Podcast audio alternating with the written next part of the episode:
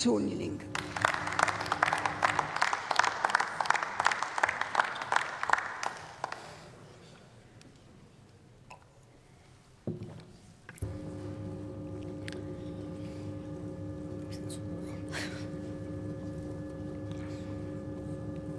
Frau Präsidentin, meine Damen und Herren!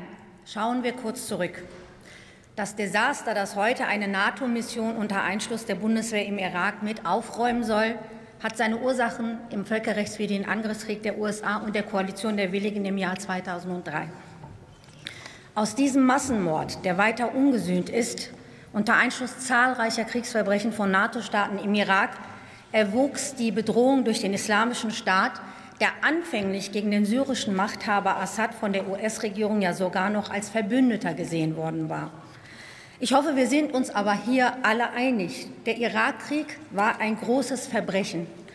In einer einzigen Nacht hat die US-Armee mehr als 300 Marschflugkörper gleich zu Kriegsbeginn von ihren Schiffen im Persischen Golf auf die Region Bagdad mit fünf Millionen Einwohnern abgefeuert. Die Ölstädte Mosul und Kirkuk im Norden wurden bombardiert, wie auch Basra im Süden.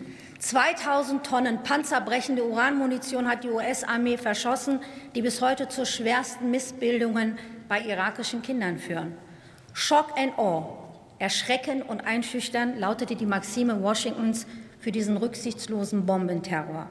Eine halbe Million Menschen im Irak sind an den Folgen dieses verbrecherischen Krieges gestorben, so die noch eher konservative Zählung einer US-amerikanischen Studie. Die dafür verantwortlichen Staatschefs müssen endlich belangt werden. Das würde auch ein Minimum an Glaubwürdigkeit westlicher Außenpolitik wiederherstellen. Eine andauernde Kultur der Straflosigkeit dagegen ist völlig inakzeptabel. Und erst recht ist es inakzeptabel, dass diejenigen, wie der Journalist Julian Assange, der Kriegsverbrechen genau im Irak aufgedeckt hat, jetzt dafür im Gefängnis büßen, während diejenigen, die Kriegsverbrechen planen und begehen, weiter frei herumlaufen. Julian Assange muss freigelassen werden. Auf die Anklagebank gehören die Kriegsverbrecher und nicht die Journalisten. Der Irak-Einsatz der Bundeswehr zeigt aber auch, wie zynisch die deutsche Außenpolitik mittlerweile geworden ist. Ihnen geht es allein um einen geopolitischen Fußabdruck im Land, in dem mittlerweile bürgerkriegsähnliche Zustände herrschen. Erst gestern wurde die grüne Zone in Bagdad wieder beschossen.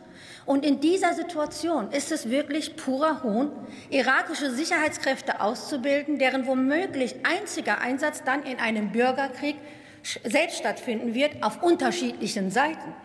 Und kommen Sie uns auch nicht mit der Bekämpfung von islamistischem Terror als Grund dieser Militärmission, wenn sie gleichzeitig gar keine Probleme damit haben, Kriegswaffen an terrorunterstützende Staaten wie Saudi-Arabien oder andere Golfdiktaturen zu liefern. Das glaubt ihnen einfach keiner mehr, wenn sie gleichzeitig Waffen an Terrorunterstützerstaaten liefern.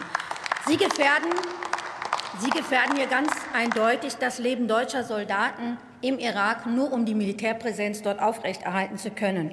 Und das hat weder mit internationaler Verantwortung noch mit der Verteidigung der Bundesrepublik Deutschland zu tun. Und wenn Sie schon von Erfolgsbilanz sprechen, bei einem Zustand, wo der Bürgerkrieg vor, vor, der Haustür steht, möchte ich nicht wissen, wann Sie erst von einem Scheitern sprechen werden. Deshalb ziehen Sie die Bundeswehr ab. Es gibt Sinnvolleres, was man für die veranschlagten 86 Millionen Euro machen kann. Vielen Dank.